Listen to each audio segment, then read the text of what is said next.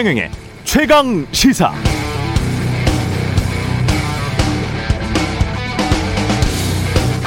트럼프와 힐러리 클린턴이 미국 대선에 나왔을 때 말이죠. 난데없이 임기 말 오바마 대통령의 인기가 올라갔습니다. 선거를 7개월 정도 앞두고는 뉴욕타임즈에 난 오바마가 벌써 그립다. 이런 칼럼이 나올 정도였습니다. 왜? 트럼프를 극혐하는 민주당 지지자들만큼이나 힐러리를 극혐하는 공화당 지지자들이 많았기 때문이죠. 차라리 구관이 명관. 지나보니 오바마가 양질이었구나. 임기 끝난다니 아쉽네. 이렇게 된 거죠. 중앙일보가 한국 갤럽을 인용한 최근 보도를 재인용하자면 대통령 후보들의 비호감도는 윤석열 60%, 홍준표 64%나 되고 이낙연도 66%, 이재명도 58%에 이릅니다. 반면 문재인 대통령에 대한 지지율은 40% 안팎, 임기 5년차 역대 대통령 중 최고의 지지율을 구가하고 있습니다. 임기 말 대통령이 구가하는 이 이례적인 인기. 그게 대통령에 대한 절대적 신뢰를 뜻하는 것일까요? 아니면 상대적으로 대통령 후보들이 좀 뭔가 모자란 것 같다는 유권자들의 의사 표시일까요? 그게 무엇이든 현재 대선 후보들 모두 지금 고개 치켜들고 당 안팎을 향해 서로 손가락질하고 삿대질하고 있는데요. 그럴 때는 아닌 것 같습니다. 그 손가락을 돌려서 자신에게 한번 향해 보십시오. 그게 민심이 가리키는 손가락질의 방향일 수도 있습니다.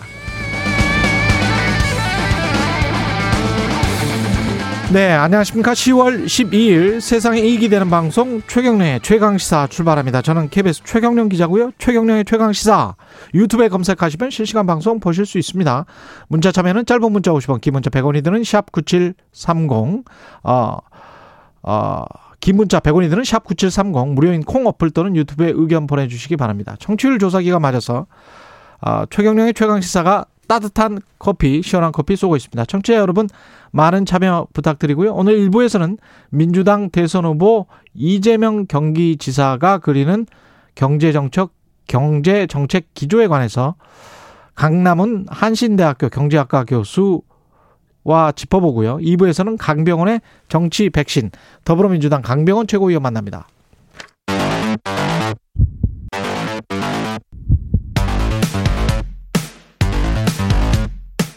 오늘 아침 가장 뜨거운 뉴스 뉴스 unboxing 네 뉴스 unboxing 시작합니다. 민동기 기자 김민하 시사평론가 나와 있습니다. 안녕하십니까? 안녕하세요. 예. 아까 그 비호감도 조사 같은 경우는 한국갤럽이 제가 유심히 봤는데 자체 조사를 하는 그 조사에 나와 있었거든요. 네. 9월 17일 조사인가요? 그때까지만 해도 나와 있었는데 최근에는 언론이 이렇게 가끔 쓰니까 아예 안 하더라고요. 최근 조사는 또 안 해. 그래서 가장 최신의 조사를 보여드리기 위해서 10월 조사를 좀 찾았는데 갤럽에서는 안 하고 있더라고요, 또. 예. 안타깝네요. 예. 호감 비호감 조사가 예. 그 나름의 의미가 있는데 그렇죠. 이게 또 또 이 후보를 지지하느냐 안 지지하지 않느냐 지지율하고는 또 다른 문, 이 문제인데 예. 언론이 또 이걸 보도를 할때 예. 이런 여러 가지 이제 수치의 어떤 의미나 이런 맥락을 또 정확하게 짚지는 않거든요. 정확하게 짚지는 않습니다. 네. 그래서 예. 여러 가지 오해의 소지가 예. 있을 수도 있는 그런 이 소수여 가지고 어. 나름대로 뭐 조심하는 게 아닌가 또 해석을 해 봅니다. 근데 이제 한 번 했으면 쭉 그렇죠. 해야 되거든요. 이 여론조사라는 거는 그 일종의 이제 추세를 읽는 거거든요. 네. 이게 여론조사의 수치가 뭐 60%다, 66%다 그래서 딱 66명이 100명 중에서 66명이 좋아하지 않는다는 의미는 전혀 아니거든요. 그렇습니다. 네. 예. 근데 한 그 우리가 자꾸 그렇게 인식을 하고 있으니까 잘못된 인식입니다. 그건. 특히 요즘 그 정치인들은 호감도보다 비호감도가 높을 경우에 예. 당선이 어렵다라는 그런 전문가들 분석도 있기 때문에 예. 계속 하는 게 좋을 것 같은데. 네. 우리 그 저 나오나 그 테스 형님에 따르더라도 비호감도는 한 30% 수준에 머물러야 돼요. 슈퍼스타가 되려면 말입니다. 슈퍼스타는 안티가 한 30% 정도만 돼야 됩니다. 네네. 예, 너무 높아. 근데 예. 이 항상 이 비호감도와 호감도가 또 위험할 수 있는 게 한번 비호감도가 높아지면 그러니까 비호감으로 좀 이 정치를 인식이 되면 그게 호감으로 돌아오는 거는 아주 어려운 일일 수 있는데 그렇죠. 호감인 정치인이 비호감이 되는 거는 상대적으로 또 쉬운 측면이 있거든요. 그렇죠. 그래서 그런 구조를 같이 볼 수 있어야 되고 그런 구조를 또 어떻게 그러면 극복할 것이냐의 정치권에 답을 내놓을 수 있는 이 교사를 근거로 해서 예. 그런 것들이 이제 이루어져야 되는데 좀 흥미 위주로 많이 가는 것 같아요. 저는 이 앞으로의 경선도 말이죠. 당내 경선만 하면서 당 밖 만 이렇게 손가락질을 하잖아요. 그리고 난 다음에 이제 본선 진출하면 중도층 잡기 위해서 각종 또 정책이나 음. 그런 유화적인 제스처를 내놓을 거란 말이죠. 네. 그리고 난 다음에 대통령이 된다면 국민 통합 운운을 할 거란 말이죠. 음. 제발 그러지 좀 마세요. 국민 유권자가 뭐 바보입니까? 음. 7개월 만에 그 다음에 국민 통합 한다고 하면 어떤 저 유권자들은 그러면 감정이 없어요. 누가 좋아하겠어요, 그거를. 지금부터, 지금부터 좀 화합적인 모습과 통합적인 모습을 보여줬으면 좋겠어요. 그리고 그때 음. 그때마다 시점만 뭐 바꿔가면서 어떨 때는 중도층 흡수해야지 대통령 선거에서 이긴다. 어떨 때는 국민 통합해야 된다. 그런 게 어디 있습니까? 그러면 유권자들은 바보입니까? 그리고 말을 했으면 지켜야 되겠죠. 예. 국민 통합을 한다고 했으면 정말로 국민 통합을 해야 되는 거고. 그렇죠. 그리고 예. 중도층을 예. 잡는 어떤 정책을 내놨으면 그걸 관철해 가지고 중도층의 지지를 또 얻어야 되는 건데 예. 그때뿐인 그런 이 역대 사례도 많이 있거든요. 그리고 그때마다 부추기는 언론이 있어요, 꼭. 그렇습니다. 그때는 네. 뭐 모든 강성 지지자들이 뭐 하면 다 될 것처럼 이야기를 하고 네. 어떨 때는 중도층이 제일 중요하고 지금 잠깐 생각해 보세요. 사실 재보궐 선거 때만 해도 다 중도층 이야기 했었잖아요. 그리고 나서 지금 누가 중도층 이야기를 합니까? 그래서 KBS가 잘해야 됩니다. 예. 시작부터 화가 많이 나셨어요 오늘. 아니 그런 식으로 어떤 시류에 따라서 많이 부추기고 사람들 유권자들을 바보로 만들지 말라는 이야기죠. 결국은 누군가가 대통령이 되면 결국은 국민 통합을 해야 되는데 이런 식으로 계속 언론이나 여론몰이를 해가는 게 이게 바람직한 건가 스스로에게 한번 물어보자는 이야기입니다. 예. 김만배 씨에 대한 검찰 조사가 계속 진행됐고 열 몇 시간 했다고 하죠. 14시간 만에 어, 검찰 조사를 마치고 귀가했습니다. 오늘 새벽 0시 30분께 검찰 청사를 떠났는데요. 기자들이 나올 때 몇 가지를 물었거든요. 이를테면 그 천화동인 실소유주 1호 실소유주가 누구냐? 자신의 개인 법인이다. 이렇게 답을 했고요. 정영학 회계사가 검찰에 제출한 녹취록 있지 않습니까? 이 녹취록에 대해서 물으니까 김만배 씨가 2019년부터 녹취하고 있다는 거 알고 있었다. 그리고 정영학 회계사 같은 경우에는 과거 대장동 개발 옛 사업자가 구속되는 일에 적극적으로 관여한 사람이기 때문에 언젠가 이런 일이 있을 것이라 생각해서 진실된 대화를 나눈 적이 없다. 이렇게 주장을 했습니다. 그러면서 녹취되는 걸 알면서도 그럼 녹취된 걸 알면서도 네, 알, 그걸 알고 있었기 때문에 어. 자기는 진실한 대화를 나누지 않았다. 이런 취지로 얘기를 했고요. 거기서 했던 것들은 뭔가 다 연막을 친 이야기들이다. 그렇습니다. 뭐 과장도 하고 일부러 뭐 그렇게 했다는 얘기입니다. 그러면서 김만배 씨가 이런 얘기를 했습니다. 이 녹취가 민사나 뭐 그 정도로 사용될 줄 알았지 이렇게 정치적 형사적으로 확대될 줄은 몰랐다. 이렇게도 얘기를 했고요. 그리고 화천대유에서 대여한 473억 있지 않습니까? 뭐 현금으로 찾았다 이런 얘기까지 나오고 있는데 이 부분과 관련해서는 초기 운영비로 운영 과정에서 빌린 돈을 갚는 데 사용을 했고 회사 경비 영수증으로 끊을 수 없는 부분이 있어서 뭐 현금을 통해서 뭐 그렇게 사, 용을 했다 이런 취지로 얘기를 했습니다. 그러면서 불법적으로 사용된 적은 없다 이렇게 다시 한번 강조를 했습니다.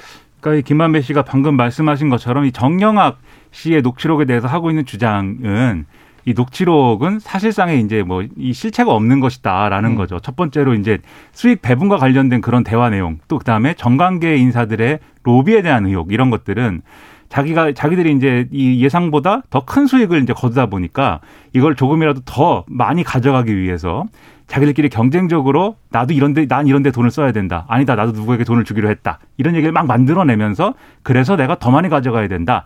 이 얘기를 하고 경쟁한 것이다. 이 맥락이 하나가 있고 그 두 번째로 지금 말씀하신 것처럼 녹취를 하고 있다는 걸 알았기 때문에 내가 거짓말을 했다. 이런 얘기를 하고 있는데 근데 이 첫 번째 주장 그러니까 경쟁적으로 이 상황들을 부풀린 측면이 있다라는 것은 제가 볼 때는 뭐 그럴 수도 있는 어떤 내용입니다. 이게 허위가 그래서 이 부분에서는 섞였을 수도 있다고 생각이 되는데 그두 번째 내용 녹취를 하고 있기 때문에 내가 일부러 거짓말을 했다. 음. 이거 좀 상식적으로는 납득하기가 어렵죠. 왜냐하면 녹취를 하고 있는 걸 알았으면 녹취를 하지 말라고 하든지 아니면 녹취를 하고 있으니까 내가 법적으로 문제가 될 수 있는 발언은 자제해야겠다. 뭐 이렇게 하는 게 자연스러울 것 같은데 예. 녹취를 하고 있으니까 오히려 내가 나중에 문제가 될 수 있는 발언을 더 많이 해야겠다. 이렇게 생각했다는 것은 사실 좀 이상하죠. 보통 상식적으로 녹취하는 예. 걸 나중에 알게 되면은 예. 제지를 한다던가 아니면 어.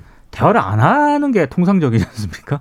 근데 이게 이 사람들이 동업자 내지 뭔가를 같이 하고 있는데 그 상황에서 상대방이 녹취를 하고 있는 걸 알고 있는데 바로 제지를 한다. 네.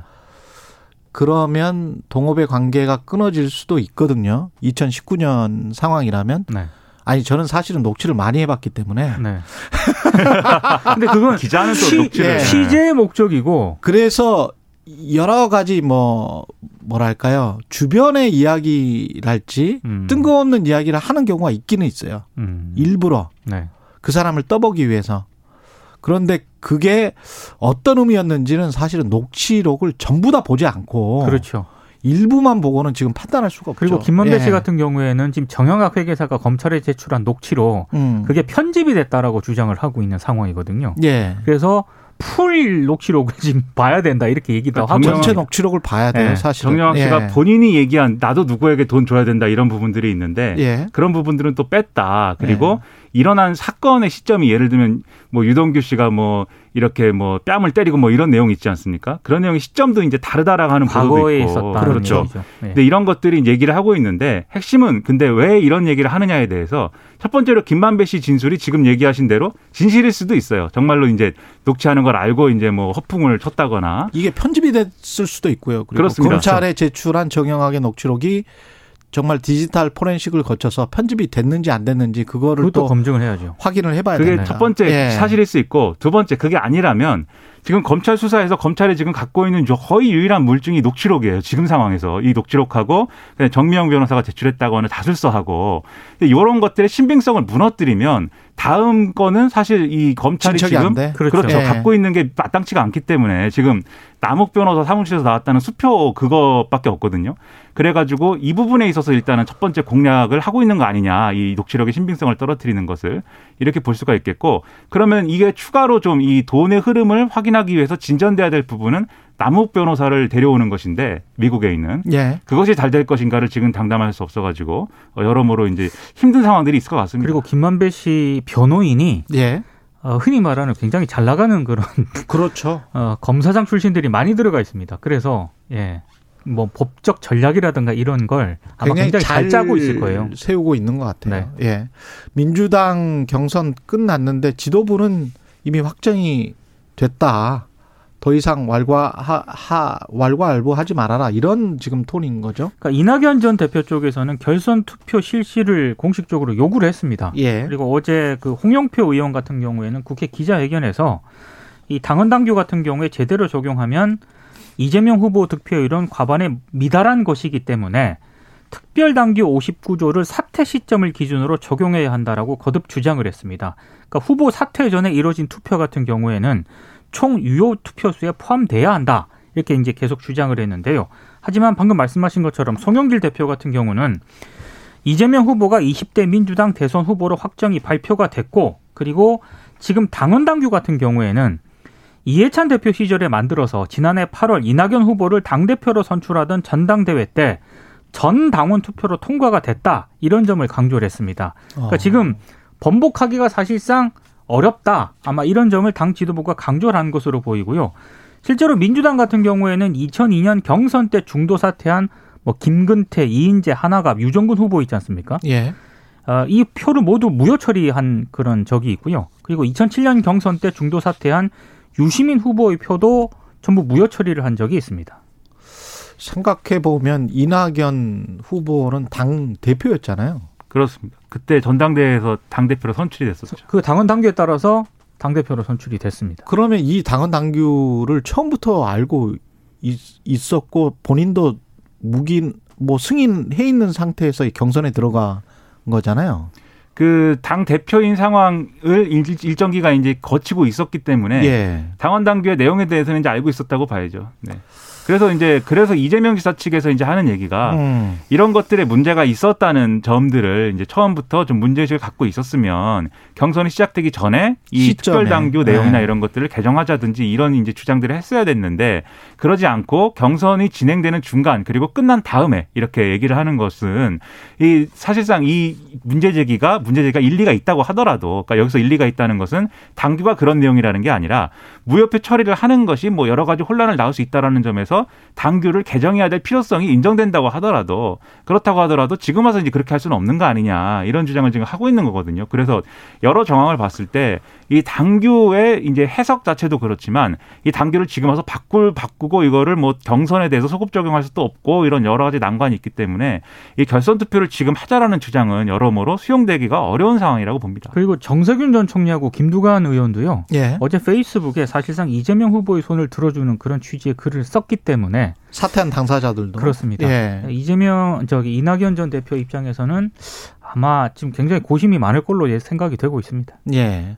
국민의힘 같은 경우 4강 토론이 어제 있었습니다. 광주 KBS에서 열렸고요. 예.